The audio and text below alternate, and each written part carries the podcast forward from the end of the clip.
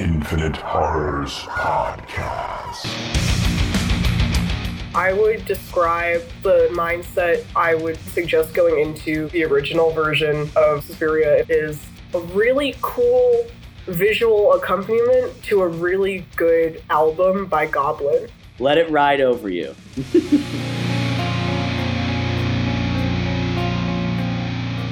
Maya, so yeah, it's great to hear from you. We haven't talked in a little bit. Yeah, Up on what you've been into the past month and a bit. I know for both of us and anyone listening, we've been sort of missing in action for several months now, it feels Yeah. like, which is not great. No, not great. Unfortunately, life comes first. Yeah, precisely. Well, the big thing is, you know, I took medical leave from work, but then ended up needing to make revisions on a manuscript. So I just resubmitted that for publication. So hopefully that goes through its second round of review really quickly and gets published pretty soon. And then I caught COVID for the first time. So I was stuck in bed going a little bit cabin fever crazy for 10 Damn, days. you, you made it a really long time without catching it. I I know. I'm so proud of myself. seriously, you're one of the few people I know that hasn't. uh, Well, you know, now you've gotten it, but uh, most people I know have. So Yeah, well done. it's inevitable at this point. Right. But what about you? What have you been up to? How's life? Life's interesting. Um, bit of a, Oh yeah. bit of ups and downs. Um, Also, before sorry to interrupt, but before I forget, uh, for anyone listening, Sam and I met in person for the first time since like the last time we recorded an episode. uh, it was delightful. That was so fun. It was so good to meet you and your friends in person. That yeah, that was so much fun. That was great. Went to some real trashy bar in West Hollywood. Or that was actually yeah. Hollywood proper. That was a funny place. The bar we went to afterwards was great. The one where, ah, shoot, the one we were walking around looking for for a little bit. Oh I yeah, no, that was, that was nice. Yeah, It's a nice little spot. it was delightful. It was great to see you in person. But yeah, you know, life's been funny. You know, family shit coming up, and that derailed my life for a little bit, but back on the tracks now, and you know, pressing forward. Things are good. Ready to talk about some witchcraft? That's for fucking sure. I was just gonna say things weren't so good in 1977. oh we had gosh! we had a little bit of a political upheaval. Just a, just a little one. Nothing too crazy. It's not like 30 people were killed over the span of like 20 years or anything. wow. I mean, so we're we're talking like East and West Berlin, right? Yeah, I Yeah. I think we should probably start with the original version of our topic of the day, which is Suspiria.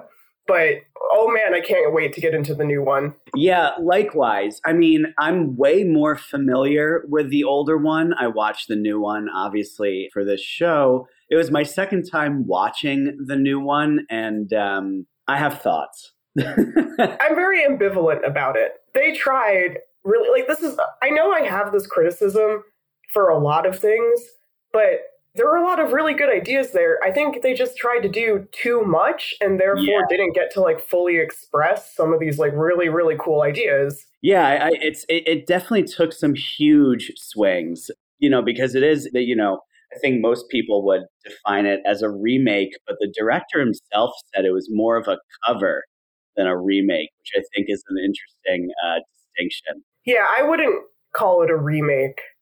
I would just say it's a movie that takes the bare bones idea of the original because they it's really different. Very. Dario Argento was asked about it, and he was like, "Well, if it's a shot-for-shot remake, why would you need to do that? The original's just fine. And if you're gonna Yeah, make exactly. it different and change it up a little bit, why call it Suspiria?" So that's an Yeah. interesting thing to think about when we uh, get into the remake or cover or what have you. Well, I think the the thing here is that they're both being inspired by the same concept, but you have to remember, like, actually, this is great. We can talk a little bit about Dario Argento and his past, right? Because Sure. Suspiria is actually part of a trilogy, which is based off of uh, the work of Thomas de Quincey, uh, talking about the three mothers. Can you explain who Thomas De Quincey is, just for those who? I can. Thomas de Quincey was an English writer and essayist. A little bit more on the privileged side of things. Did a lot of drugs. That's that's the main thing that we need to know about him here. He he really enjoyed drugs and hallucinogens, and I think he's worked as uh, like initially a journalist, and then he basically went on to mainly do essays. I think the Confessions of an English Opium Eater was his big one. Whoa, I love that title. And then, of course, the one that we're all going to talk about, which is Suspiria de Profundis, Mhm. which is his essays essentially about his dreamlike states and reflecting on images that have come to him. And in this case, a lot of Greco Roman mythology Mhm. and these mothers. And I'll talk a little bit more about it in a second, but that's really all you need to know about him. He doesn't have a grand story or anything. It's just these were very influential essays. Cool. Just just for reference. Right, right. I can get into a little bit about the essays themselves. Suspiria de Profundis means sighs from the depths. It's essentially a set of essays that examines memory as influenced by the hallucinogens he took through poetry and impassioned prose. And he mainly talks about Lavana and the Ladies of Sorrow, which are the mothers. Lavana is the Roman goddess of childbirth, from the Latin to raise aloft, and she would come to him in his dreams. If you read the actual essays, they're quite interesting. They're very lofty. They're very self aggrandizing, you know, but, you know, it's a British essayist who takes a lot of drugs. What do you expect? Right. And she uh, essentially taught him about human experience. And he was talking about how she informs emotional development. And because of that, she confers with the agents of grief, who are the sorrows, three in number, sisters. So we have three sisters, Mm. which we can connect to, as Thomas de Quincey does, the three graces, the muses of like the original muses, the furies, Right. the fates, all of these like trinities. Lots of threes. He yeah. really he really leans heavily on Greco-Roman history and, and stories, and he calls them the sublime goddesses and the gracious ladies, specifically Our Ladies of Sorrow. And I can read some excerpts that I took out Please do. from the essays. Our ladies of sorrow, I know them thoroughly, and have walked in all their kingdoms. Three sisters they are, of one mysterious household, and their paths are wide apart, but of their dominion there is no end. Them I saw them often, conversing with Lavana, and sometimes about myself. Do they talk then? Oh no, mighty phantoms, like these disdain the infirmities of language. They may utter voices through the organs of man when they dwell in human hearts, but amongst themselves there is no voice nor sound. Eternal silence reigns in their kingdoms. They spoke not, as they talked with Lavana. They whispered not, they sang not, though oftentimes methought they might have sung, for I upon earth had heard their dulcimer and organ. Like God, whose servants they are, they utter their pleasure not by sounds that perish or by words that go astray, but by signs in heaven, by changes on earth, by pulses in secret rivers, heraldries painted on darkness, and hieroglyphics written on tablets of the brain. They wheeled in mazes, I spelled the steps. They telegraphed from afar, I read the signals. They conspired together, and on the mirrors of darkness my eye traced the plots. Theirs were the symbols, mine are the words. Snaps. Yeah. Snapping to that. That was great. yeah, very intense. The sense I get is that the way he tries to describe them is they're figures of influence that are ever present in the human condition, Hmm. and he's trying to essentially personify them, which is really interesting. And he names them. We have Mater Lacrimarum, Our Lady of Tears, who is the oldest, a great presence and power, and wears a, a crown. She's the only one that wears a crown Mhm. and she is honored with the title Madonna. Then we have Mater Suspiriorum, the Lady of Sighs, who is the second sister, who is very still and is not crowned. And then we have Mater Tenebrarum, which is the Sister of Darkness, who is the third sister and rarely present, but she does not ask permission to enter, merely storms through barriers. Oh, love that. Yeah. That's that's the way I like them. It's very clearly a poetic take on the negative emotions that we all feel, right? The idea that darkness, death, and grief would all just storm through and not really care about what you're feeling, not really care about your situation because it is just a force of nature. hmm And I'll try not to like monopolize this time as much in a second, but the first sister essentially talks to the second sister in his dreams, talking about like how she influences Thomas de Quincey. Mm. And it's, Lo, here is he, whom in childhood I dedicated to my altars. There is he that once I made my darling. Him I led astray, him I beguiled, and from heaven I stole away his young heart to mine. Though me did he become idolatrous, and through me it was by languishing desires that he worshipped the worm and prayed to the wormy grave. Holy was the grave to him, lovely was its darkness, saintly its corruption. Him, this young idolater, I have seasoned for thee, dear gentle sister of sighs. Do thou take him now to thy heart and season him for our dreadful sister. And thou, turning to the Mater Tenebrarum, she said, Wicked sister, that temptest and hatest, do thou take him from her? See that thy scepter lie heavy on his head. Suffer not woman and her tenderness to sit near him in the darkness. Banish the frailties of hope, wither the relenting of love, scorch the fountain of tears, curse him as only thou canst curse. So shall he be accomplished in the furnace, so shall he see the things that ought not to be seen, sights that are abominable, and secrets that are unutterable. So shall he read the elder truths, sad truths, grand truths, fearful truths. So shall he rise again before he dies, and so shall our commission be accomplished, which from God we had to plague his heart until we had unfolded the capacities of his spirit. Wonderful. Honestly, I just want whatever kind of drugs he was on because Yeah, that sounds great, great yeah. visions. So, how would we tie what you've just read into this first movie of his Three Mothers trilogy, Suspiria? I'll talk a little bit about Dario Argento's trilogy in a second, but generally speaking, I do think that the newer one was a bit more inspired by the original essays Okay. than Argento's. But Dario Argento, who, you know, I'm sure everyone knows who he is, but he is an Italian director who specializes in horror and giallo movies. And Suspiria is a part of the Three Mothers trilogy, Suspiria Inferno, Mother of Tears. And the idea is that these three mothers are based off of the three mothers from Suspiria de Profundis. And it's three witches that reside in different modern cities.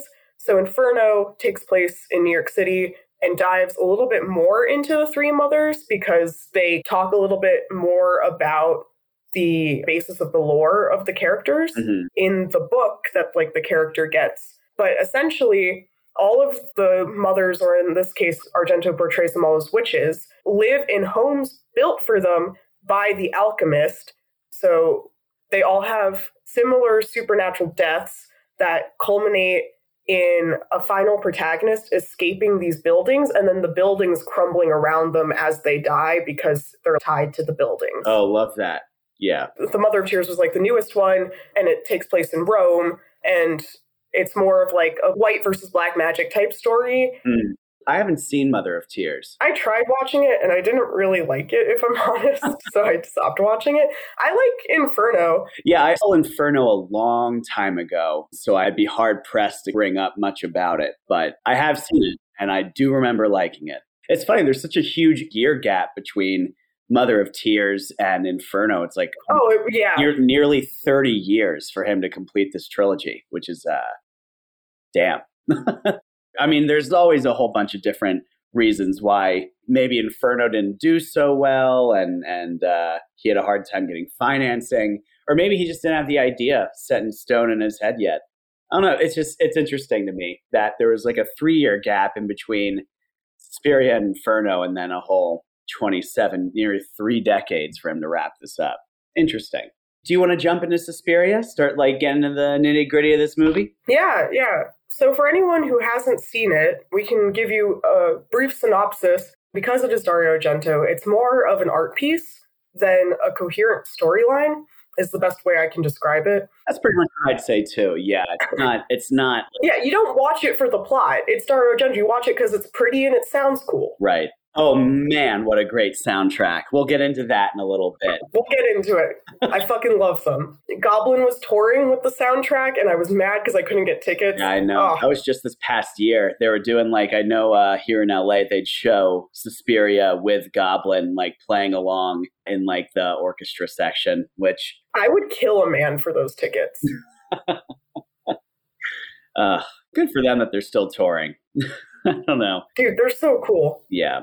I mean, they've done other really good movies too, right? Their breakout was the first movie that they worked on with um, Dario Argento, Deep Red. Right. Uh, so Dario Argento directed and co-wrote the movie Deep Red in 1975, and it is considered one of the best giallo movies generally in the film community. Everybody's like, no, that's what we mean when we mean that's a good giallo film. Uh-huh. And it heavily influenced Carpenter's Halloween, you know, so like very important movie. But essentially what happened for that movie, Dario Argento wanted to get Deep Purple or Pink Floyd or another big rock band with like that type of sound to do the music for it. And instead, one of the producers or uh, some other person involved in the production was like, look, I actually have a record company.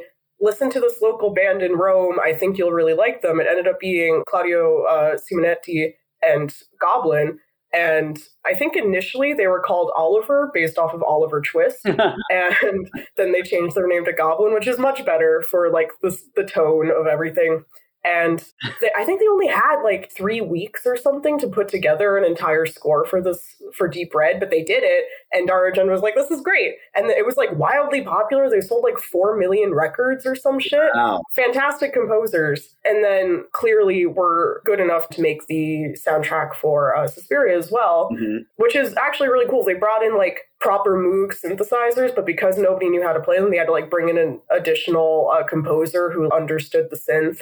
They brought in organs, they brought in like a ton of percussion from all over the world, and then like a mini Moog as well. It was a very pioneering synth soundtrack because that wasn't like popular at the time. Like it was just beginning to happen in Right. the 70s. Like you have the the alternative music section with, you know, Tubeway Army and like Roxy Music who are all doing synth stuff and like Kraftwerk and all of that, right? But not really anything in film to Right. a really grand extent. I think A Clockwork Orange was one of the only other film scores that were like heavily utilizing synths at the time. Hmm. So they were really pushing this inhuman, otherworldly sound, and it works, man. It's such a good soundtrack.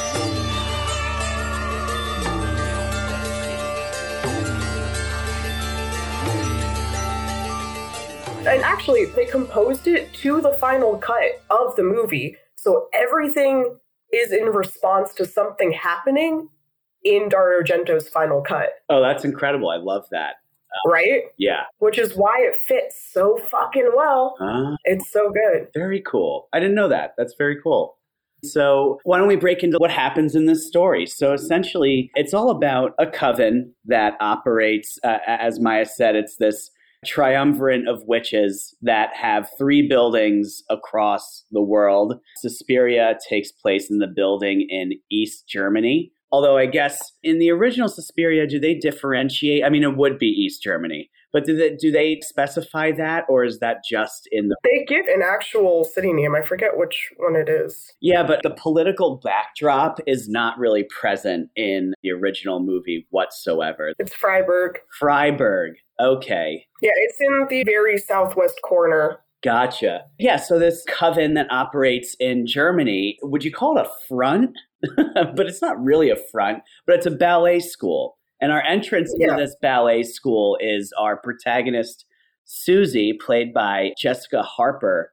And she's a ballet student that enters this school and gives us an inside look into all the kind of weird, colorful, trippy shit that's going on inside. So, like you said earlier, the plot's a little fuzzy. you know, it's not necessarily the most important thing that's going on in this movie. I mean, the cinematography is mind blowing and like kaleidoscopic, along with like, again, the incredible soundtrack we were just talking about. It's a really surreal, strange experience, this movie. I would kind of liken it to a ballet, right? You have Hmm. a heavy emphasis on music Yeah. and visual directing and like photographic styling, but the plot isn't being directly told to you, right? It's being impressed upon you. Right. So, quite fortuitous that everything's taking place in a ballet school. But essentially, Susie Bannion gets the chance of a lifetime to audition to be a part of this very well known ballet school run by Helena Markos, who is never really seen. And she gets there and is immediately like affected by the building and the people. Right. And a lot of, we, we see a lot of like very weird happenings and like sudden attacks that we can't really see. We see previous girls like, who were at this uh, school going crazy and going missing. Bursting out the school and screaming. yeah. I went to a summer camp once, and the first day, like these two kids got in a fight, and it it was horrible. But I, I imagine Susie's walking in this situation, and like, what the fuck is this? Essentially, the way that Dario Argento has set this up and shot it has a very intentional purpose, and it's to give us the same perspective as Susie throughout the movie, right? We learn about things from her perspective, we learn about them at the same time as her, and we're at the same level of confusion as she is the entire time. So when we see people running through the woods, we see it from a camera angle that is her perspective. When we see and hear things that are weird and crazy, there are cuts and there are shots that emphasize the madness and do not tell us what's happening. They just add to the confusion. And we're like basically greatly made to sympathize with the main character.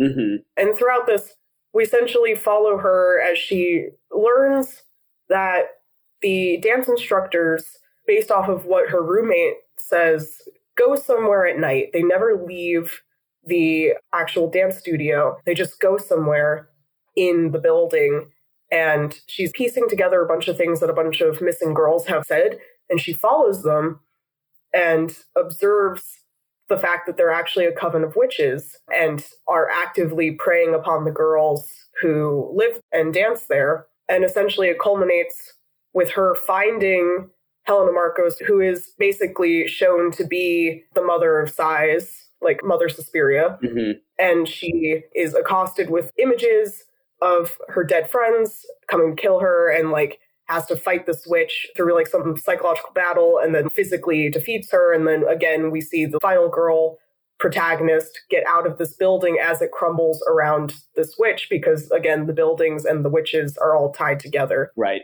so not like the most complex plot doesn't really get into a lot which leads to a very stark contrast for everything that the one in 2018 really wanted to do which we can also get into because the, the plot is a little bit different and there's a lot more socio political context that is set up. Right. So if you'd like to introduce the 2018 movie a little bit. Sure. Yeah. I mean, the 2018 movie is directed by Luca Guadagnino. My Italian pronunciation is not the best. Do you know the right way to pronounce that? I, I think it's Guadagnino. I don't know. I'm bad at it too. it's it's that GN, like that nya sound. yeah. we are so sorry, Luca. yeah, sorry, Luca. I, I know my my fat, silly, stupid American tongue. He's an Italian director. He's done a few movies. I haven't seen many of his other movies. The protagonists Melissa P. Call. Oh well, I mean, I think most people would know him by the movie Call Me by Your Name with that cannibal Armie Hammer and the little boy Timothy Chalamet. But Suspiria was his next movie after that, and when he was remaking this movie, he didn't want it to be so much as a remake as a cover how we interpret that. The word choice there is interesting. So he's he's pretty much taking the feelings and the themes and the very loose plot of the original movie and making this new thing that when compared to the first movie they're just very different off the bat right? Like the first movie is more of a product of its time for this but it's like a little campy. It's like half the running time this 2018 version is a full two hours and 30 minutes almost. Uh, maybe a little, Yeah. maybe a little more. And the first movie, I think, is a clean 90 minutes, if even. Well, it's a, it's a much simpler idea. And again, it's an Argento movie, so you're really there to be sensorily catered to. Right. Not Like- so much like It, it Plot. feels like that Thomas De Quincey kind of like drug trip, that first movie, with all the colors and all the weirdness happening. I can see. Yeah, you just have to give yourself to it to enjoy it, you know? Exactly. Let it ride over you. um, I'm actually not super familiar with the writer for the new one, David Kajganich. I have not heard of any other thing that this person has done. Um, I am somewhat impressed by what they were able to weave in. Again, I think they bit off more than they could chew. I think this is one of those ideas where you want to put a paragraph symbol in like a just block of text, right? And just be like, hey, you have 16 ideas that you're trying to interweave. It's Right. getting a little bit much. Maybe write two movies. Yeah. A lot of cooks in this kitchen. And I think that's kind of one of the main criticisms of this movie from what I was reading is that you kind of get the sense, I mean, and I almost got this sense, is that like when someone's try and seem smart or try and seem really interesting or layered or deep, you know, the political backdrop of this movie, It is weird though because they've clearly moved the setting to Berlin because you Yeah. can see the Berlin Wall. right? It does make sense to me though because it's still taking place in 1977. Right. They've just taken the political aspects of what's happening in Germany in 1977, which I I think is you know an interesting concept. I just think it's a lot when you're also trying to talk about like divine femininity and like feminine sexuality and Right. like gendered violence Right. and reclaiming these things and then the trauma of World War II and the question of how do you uh, forgive people who have contributed to trauma in a generational sense and like all these things. So it's a lot to try to fit into this movie. Yeah. It also wasn't that effective, I don't think. I think some of the choices for how characters were, I think a lot of casting choices also hurt it. Interesting. Uh, who would you who would you speak to on that end? I fucking hate Dakota Johnson in this. or the main character. I think I think it was a bad casting choice. I don't think she can pull it off. I also think it's a weird choice to put Tilda Swinton in old man makeup and make her play multiple characters because it doesn't serve anything. Oh, it's not I'm like good at that. I, lo- I, sh- I I don't know. I I'm I'm a big fan of I, I just thought it was like extremely distracting the whole time. It actively detracted from like the B plot for me. Hmm. Interesting. That wasn't so much of a problem for me. I think she's a she's a phenomenal actress. If she can play as many roles as possible, that'd be great. That's how I see it. I don't know. She plays Madame Blanc, then she plays Helena Markos, right? The head witch of this house. My favorite casting choice was uh, Mia Goth. Oh, I- I think she did a really good job. Boy, do I love Mia Goth. I just saw her recently in like Baby Cronenberg's new movie, Infinity Pool. Boy, she is incredible. She's a force of nature. And then, like, obviously, there's those Ti West movies that are coming out now, like X and Pearl. And then I think the Yeah. next one is Maxine. She's having a moment. I mean, she's she's just so talented. And the physical demands of these actresses. One of the things that I really loved about this movie was the dance choreography. I wish there was more of it. You wish there was more of it. And so, Yeah. so uh, how do you mean? I think I think it was a little light, and I think there was a lot of opportunity to be a little bit more symbolic through that. Hmm. They were shot in, a, in an okay way. I think there were too many cuts in a lot of the sequences, so it became very sort of like honed in instead of a nice overview of like the visual work being done by the dancers and the choreographers Sure. which is the same frustration I get whenever I go to see a Met Opera broadcast and the cameraman zooms in on like an east corner of the stage instead of like the entire production when there's a whole set and like visual design to it. Right. One of the best scenes is Olga's death when we see that Susie has some kind of connection to the building such that when she dances, she can cause direct harm Yeah. to other people in the building. Right. And I think that's very effective because it's a very it's a nice show not tell moment. hmm And I think having a dance academy gives you a lot of really good opportunities for that that I wish they like used more heavily. But you see like this beautiful fucking practical and special effects sequence of Olga being contorted in the way that Susie's dancing Right. and just being crushed. It's gorgeous. If you haven't seen the movie, I can't really describe it to you. It is one of my favorite gore scenes in a recent movie.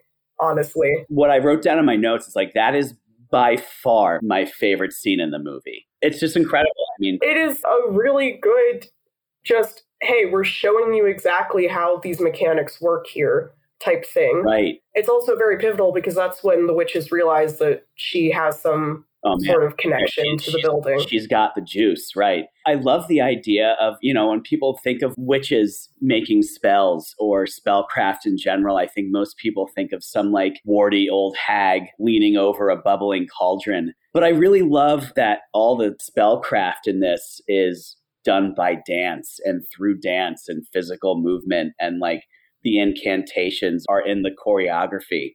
I just that I thought that was a very cool way to interpret magic in this story and how it's Yeah, performed. and then like the other big dance sequence is the folk dance. Yes. So meeting the people, right? Which is like technically a reference to the early premonitions of like German nationalism prior to the Nazi Party.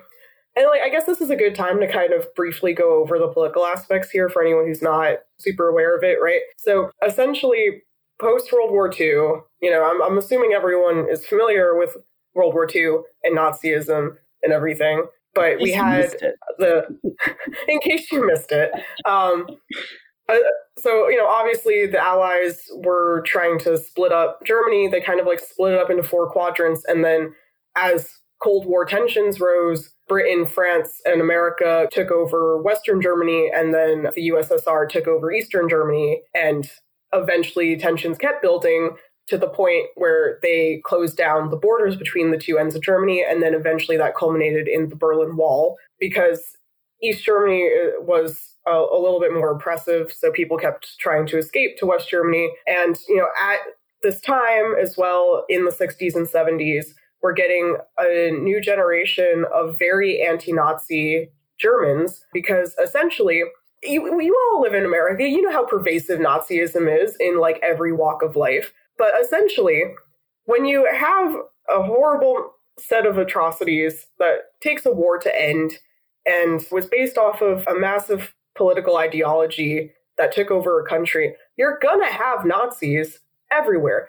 You can go through the Nuremberg trials, you're not gonna get all of them. You can't root every single one of them out of your society. So instead, they kind of just said, fuck it, we can't get all of every fucking Nazi. We're just going to start doing programs of denazification where like they'd force everyone who wanted a ration card to watch images from the camps, Yeah. you know, and like didn't work at all because all they did would be like turn their head and not watch Right. because they're and like a, a lot of I mean, people the same thing they did during the war. You know what I mean? Oh yeah, yeah, yeah. um, but it, these were people who like still praised Hitler and still think that the camps and the murders and the mass genocides were like good for Germany. But it's because of this idea of the German people that like initially came up during the fucking unification under Prussia, basically, which created like an us versus them mentality that really laid the groundwork for hating non-German people. Yep. And so that is a part of what plays into the name of that dance. So I like it, it's not a politically charged dance. I w- I wouldn't really say it's just this movie is clearly trying to make connections to the political climate of the time, and this is something within the plot that like does make a reference to it. And then also there's references to the the Red Army faction throughout the the movie, and I think it like opens with references to the Red Army faction and uh, the German Autumn, hmm which started in 1977. hmm And essentially, the Red Army faction was like a far left anti Nazi terrorist group. They didn't do great things. Like, their ideology was commendable because they were very anti Nazi, but like, they would kidnap and murder people, which wasn't great. Um, and they, they did No. kill like 30 No, no, people. yeah. We don't like that. It was basically a group of young people who were really upset that the denazification of Germany wasn't working, mm-hmm. because of course it wasn't, you know? That's a tough thing to stamp out. I mean, we've been trying to do it for nearly a hundred years, you know, and put out one fire and another starts up somewhere else, and ugh, it's just sad. But yeah, so that's the quick and dirty social political context for anyone who might have been wondering about it and didn't actually like know that, but the German Autumn is essentially the start of a lot of these terror attacks by the Red Army faction, in which they were like actively kidnapping people to try to demand the release of political prisoners from their faction. Mhm. And then a lot of things went wrong, and a lot of people died, Mm. uh, unfortunately. But that's that's what it is. Damn. Yeah. Honestly, for me, I was a little confused as to why they really leaned into the political climate at the time because I wasn't really sure how that had to do anything with the other themes of the movie, like you were saying. Yeah, You know? That's and that's like why I think they were trying to do a little bit too much with everything, Mhm. and then it- they kind it kind of plays into the B plot with old man makeup Tilda Swinton Oh yeah, Um, because- psychiatrist, right? because the psychiatrist Right. Lost his wife at a camp Right. and is is talking to Chloe Moretz's character at Mhm. some point, who is supposed to be associated with the RAF, and then um, also is going crazy because of the things she's witnessing at the school. And then he he's also a character that's like deeply interested in trying to understand all of the witches stuff Right. it's weird. It's kind of like a whole grab bag. It kind of culminates in this idea of like generational trauma, like I was saying. hmm He has a lot of guilt. I think my interpretation is he has a lot of guilt for losing his wife, has never gotten over the fact that he lost his wife. Understandable. If you're in love with somebody and you lose them in a horrible traumatic experience, I don't expect you to get over it. Right. Um, but then it gets twisted into this weird narrative of he's the reason that she got taken to a camp, Yeah. even though it doesn't really seem that way. And then it gets twisted into this idea that men are always the reason that women get hurt and die. Well, I mean, in this case, it kind of was, right? She was Aryan passing or something, and she wanted to run away.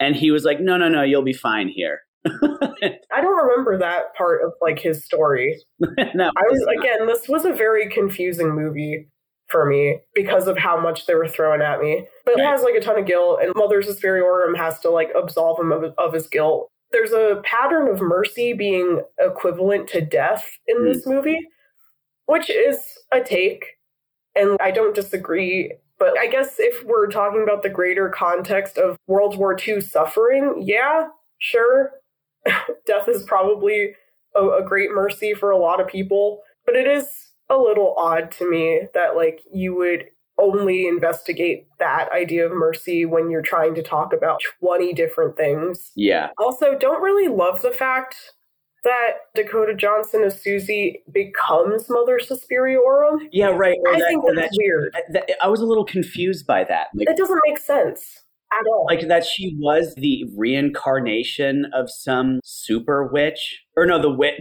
no that like of of mother suspiria right and she was there to like reclaim that house or something i was just very confused by the end Yeah, but like even the creation of that awakening wasn't really anything that made sense to me. Hmm. It, it also like nullifies her her as a victim in anything that Right. happens to her, and it makes her conspirator like conspirator because she becomes like an active player in the witch's plans pretty early on, which is very odd to me.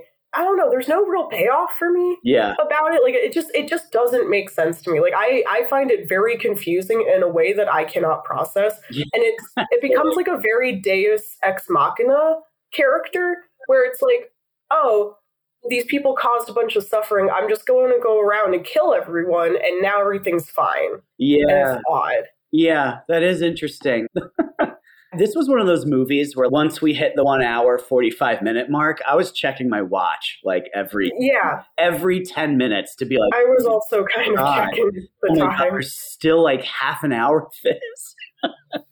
And like there's there's one theme that I think they really should have stuck to, and that's the one that they should have explored the most, Huh. which is the idea that there's power in feminine sexuality. Hmm. Because that's one of the biggest themes that I see happen.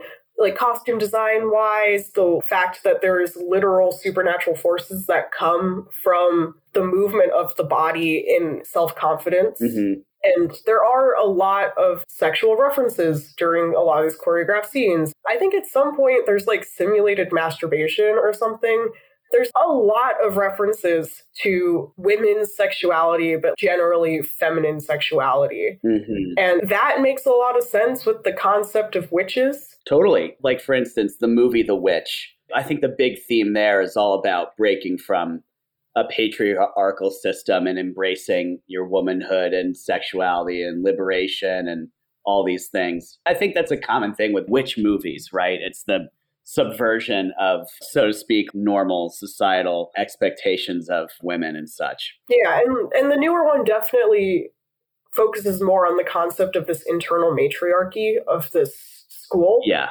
I'm curious if is Luca going to try and do the other two movies? Maybe. I don't know. Like is he going to make his own mother trilogy? I hope not. I don't think so, because I don't think that was the point he was going for here. interesting. Huh. Yeah, yeah, it's not like a direct remake, I guess. So, why not? But also, I fucking hated the music to this. It was grating. It made it really hard to watch. It is so different than Goblin. It was a bunch of shitty pop music Yeah. and things that they clearly did not have to spend a lot of money on, but none of it matched the tone of anything. Mm. None of everything was quite jarring. It made me actively hate what I was watching at multiple times. It Yeah. also like severely undercut the visuals that were being depicted. Like the climax when fucking Dakota Johnson's just going through and killing people in a bloodbath in the final coven scene or whatever. yeah. The music in that was fucking awful and completely destroyed any sense of climax that was happening. Yeah. And this was an Amazon Prime fucking production. Amazon has so much money. Are you telling me they could not do something similar to Argento and Goblin and get like a fucking nice composer? Fucking Daddy Bezos threw half a billion dollars at a Lord of the Rings show and it didn't make it any better. so, you know, throwing more money at something isn't necessarily going to save it from itself. You know what I mean? Yeah, but like I'm just asking for a coherent composition in a soundtrack Sure. Yeah. Yeah. And not shitty fucking cheap pop music that you can just put over things for the sake of having music. I will say the music is done by Thom Yorke. I'm somewhat of a Radiohead fan, not crazy about him. I saw Thom Yorke just by himself in Philadelphia once and thought it was really cool. I'm a big fan of Johnny Greenberg. He's a good music score person as well. Yeah, but a lot of it I don't think was done by him because I remember hearing things that just sounded like they picked something out of a music library and threw it over their shots. He might have done the more generic instrumentals, but I don't think he did all of it. Anyway, it was really grating, especially coming from the beauty that is Argento's filmography mixed with Goblin's composing. Right. The first one is such a really intense and mesmerizing sensual experience. All the colors are bright, all the music is strange and fun, and it's such a contrast to this movie where like the color palette is all like muted tones, Yeah. like maroons, as opposed to like the Dario Argento bright red is literally like numbed down to this dull maroon. The original Suspiria is definitely more of a giallo Uh-huh. than a horror movie, you know? And honestly, I don't get a lot of sense of horror from the new one. I know they're really trying, but because I was so confused and because there's no sense of stakes Hmm. for me throughout this, like, Sure. I, I just, like, there's no building of horror or tension. Yeah, and it's not like I really, you know, to your point of like not a lot of stakes. I didn't really care what was happening like the whole time. Yeah. Also, something that just occurred to me wasn't Susie Amish? And what the fuck did that have to do with anything? Like, I don't remember. I think she comes from, I, in the beginning of the movie, it's like, I think they're wearing like the Amish garb. It's either that or they're Mennonite or something. And it's like, what the fuck does this have to do with anything? It's like every decision is, you know, I'm, I'm going to sound like a fucking idiot, but every decision is a decision, right? Every choice that this director's making has to have some backing to it. And I just, for so many of the choices he made, from like the political backdrop to making her Amish, like, I just don't get it. I think it needed a little bit more storyboarding for sure. Maybe. Or like just someone in the room to be like, so what do you mean by this? and to like hold them to it. It's, you know, I mean, if I had to take a stab at it, mhm. maybe it, the symbolization of sexual repression to sexual freedom if we're going back to like feminine sexuality I mean, totally. Yeah, the Amish. I think they still like have sex through a hole in a sheet. So that would uh, that would be fair. Of the two movies, I'd say I enjoy the first one a hell of a lot more. As with most remakes and reboots and everything, my initial reaction to hearing about these things is why?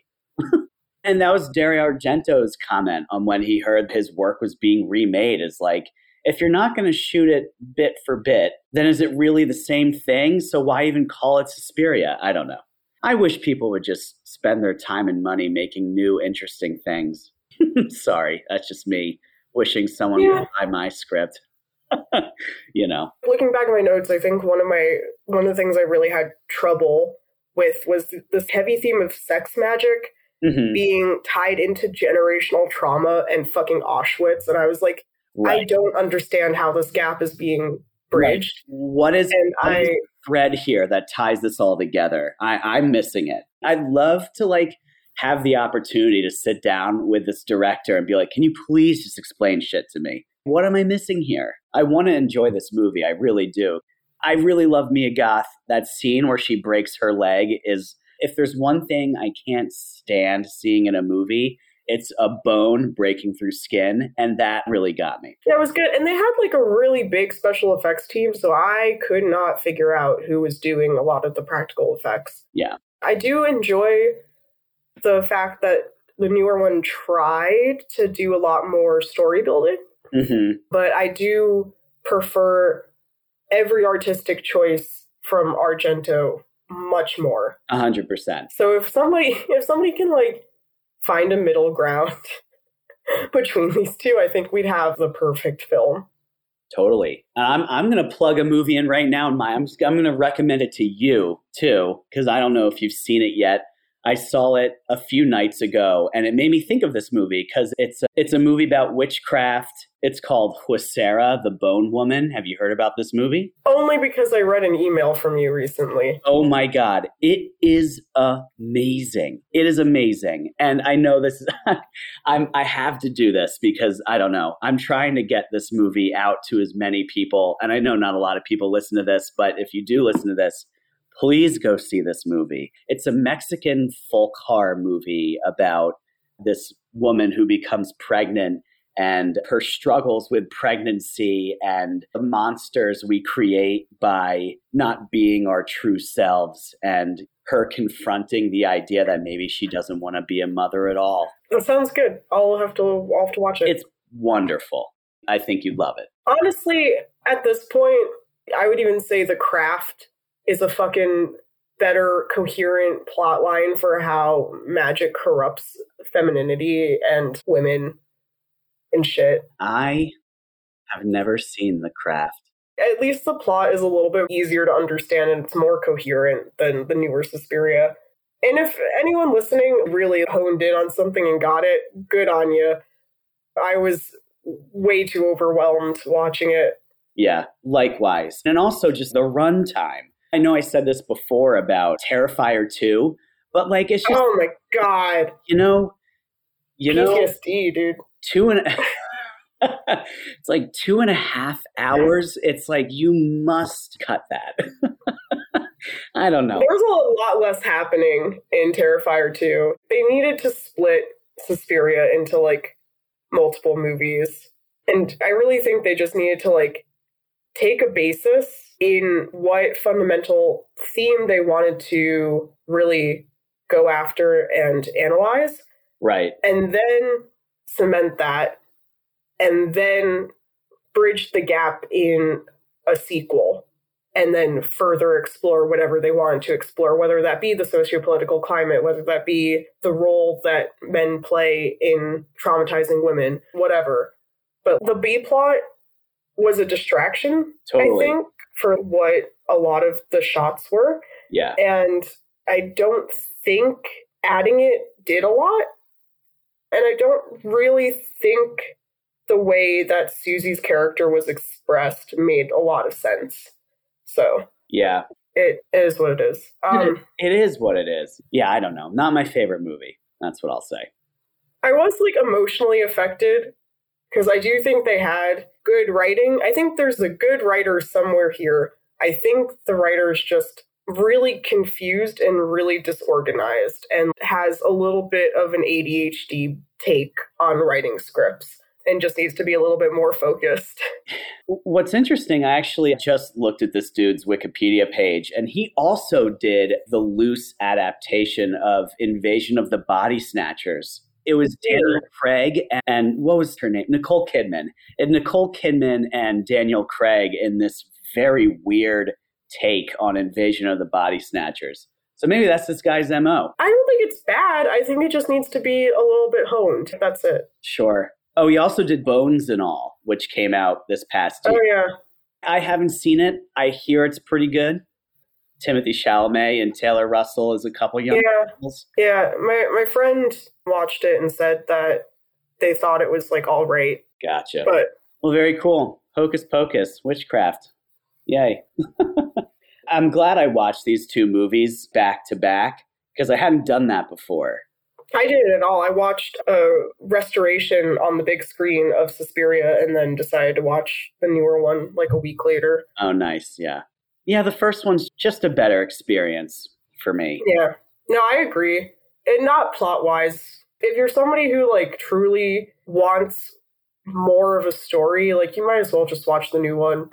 It's it's almost like the new one forgot what filmmaking is really about, which is the blending of sight and sound and narrative, Yeah. you know, and it just completely drops. Yeah, it was very jarring. It's a jarring movie.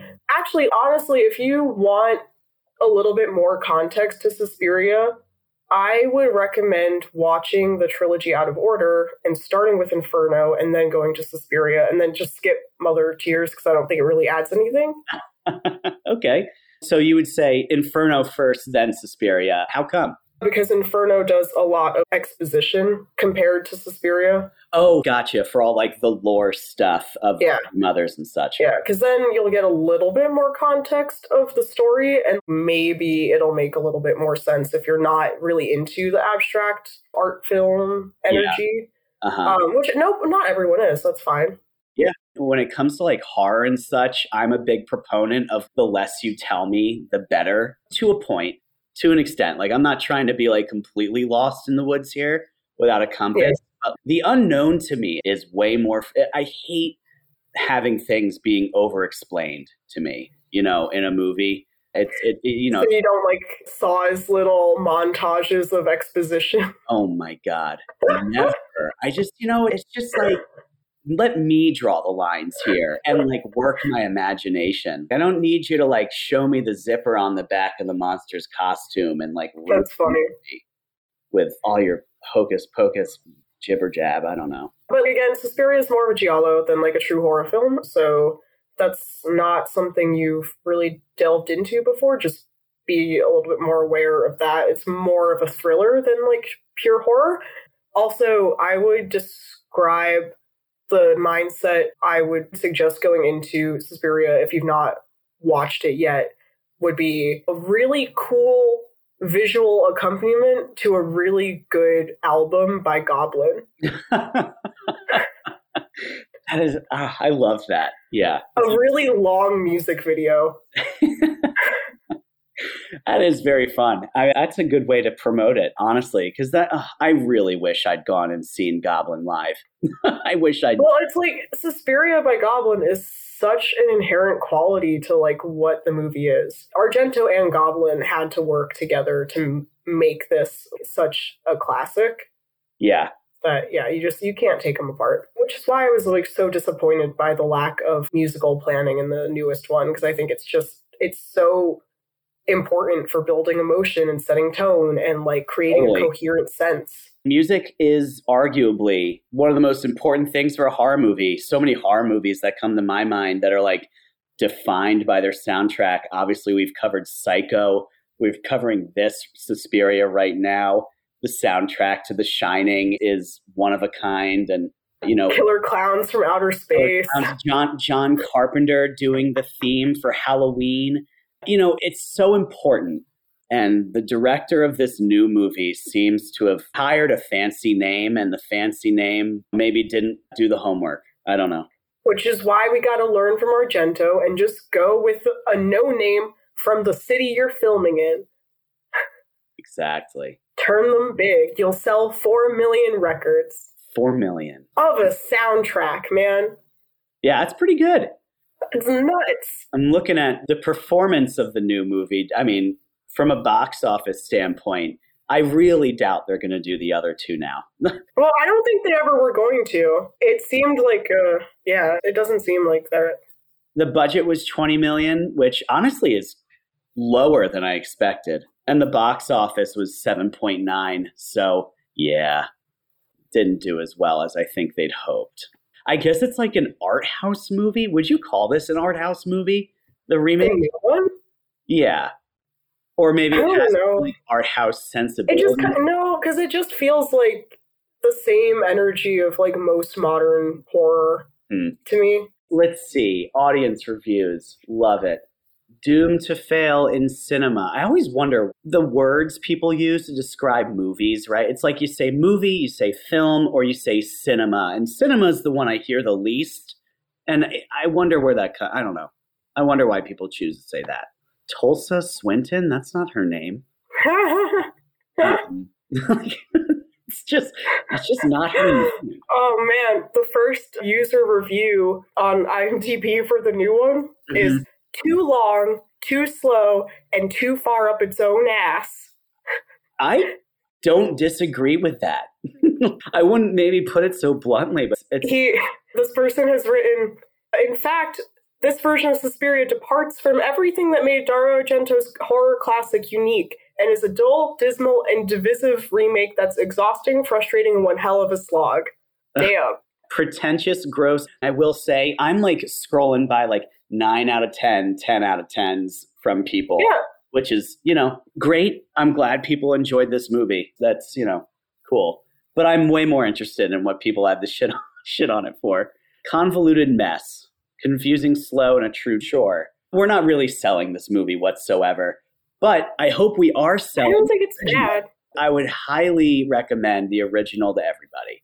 I would not recommend this to everybody, but I know some people who would like it. Yeah, a lot of people are calling it like pretentious. That's a recurring theme I'm getting. And I think this just is other people being frustrated at the idea that they're trying to bring too much in. Yeah, I don't think it's that bad. Like they were all good ideas, they're just not fleshed out. That's the issue. very true. Very true. But yeah, no, that was the only funny one. Yeah. Everything else is just very angry. Let's see if we can find some funny ones for the original too before we bounce. the ones I'm looking at are all. It's like on the other one, on the 2018 version, you're looking at the reviews, and it's either people are like, I mean, it was already a I knew it was a very divisive movie, but you can just see it in like the viewer reviews. It's like nines and tens or ones to threes, and that's it. That's all. Whereas when I'm looking at the user reviews for the original, people are giving it either a middling six or a 10. Six to 10. That's it. Yeah, it's going to come down to personal taste, right? Like people who don't understand the energy of an opera or a ballet, because that's again what I feel the original is closest to, Uh-huh. aren't going to be entertained by the overall product. They're going to focus on the really shitty plot building, the shitty acting, the shitty dialogue. Right. It's not good, but it's not there to really be the star of the show. On the other hand, the newer one does have somewhat better dialogue and some really shining examples of dialogue in some points, and some of the cast is good.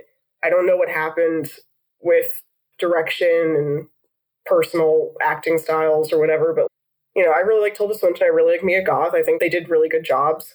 And there's more of a coherent plot because that's the style of this writer and director. Hmm They had a plan. They wanted to make it a little bit more set in reality. So that's fine. That's but that's like essentially the division. But I do think that while the original Suspiria is more in line with the original energy of Thomas De Quincey's writing, Huh. I do think that the newer one tries really hard to lay into the actual definitions of the mothers, if that makes sense. Sure. The writer clearly has some knowledge of Thomas De Quincey's writing, but does not share the hypnotic elements of his writing and just wanted to. I think they lean more into the power aspect of the sorrows. hmm And I think that again plays into their desire to talk about feminine power, feminine sexuality, which again I think was a little bit underdeveloped given the lack of focus in the film. Right. But yeah, there was some good gore, but it wasn't very effective because again, I didn't feel like there were any stakes to any character or any plot point. Except for that one scene, right? When Olga's being contorted and crying. Yeah, and that was great. I think we would agree that's probably our favorite part of the movie. Totally. 100%. And it sucks that it happened so early on because I was like, oh, this is going to be good. And then I was so disappointed following that. Yeah, that is very early in the movie. That is right. Um, and that is the only part of the film that I would label as something that like truly felt horror, you know? mhm, That was a really cool supernatural horror moment. Everything else was just like middling. yeah. But yeah, no, this was a fun opportunity to revisit Argento's classic. And I had not yet watched Suspiria, but I'm uh, the newer one, and I'm really glad I did. Yeah. And it's great to get to talk to you again, and hopefully we can get back into a groove. Oh, I'd love to. That'd be great. I mean, I'm ready to do many episodes, whatever you Um, I'm so close to finishing Night of the Hunter, the book. great. Because that, So that- I hate it. I hate it so much, though. oh, you hate the book? the fucking formatting is really bad. uh, It's so hard for me to get through. I have to reread so much. oh no, I'm sorry. It's okay. It'll be done soon. Well, you know what? At least the movie is really fucking good. Yeah, No. yeah. My reward is going to be the movie. Great. All right, I'll see you soon. All right, catch you later, Maya. Bye. Bye. Infinite Horrors Magazine is a full color, ad free print magazine from the creators of Infinite Worlds. You can get your signed and hand numbered direct edition copy of Infinite Horrors number one, plus Infinite Horrors merch at infinitehorrorsmagazine.com. You can get the newsstand edition also at exaltedfuneral.com. And be sure to check out the Infinite Worlds podcast. Find us online at Infinite Horrors Magazine and at Infinite Worlds Magazine or infinitehorrorsmagazine.com and infiniteworldsmagazine.com. You can reach out to me personally on Instagram at horrorsamw. And you can find me on Instagram at heavymetalfruit underscored. Thanks for listening, and we'll see you next time.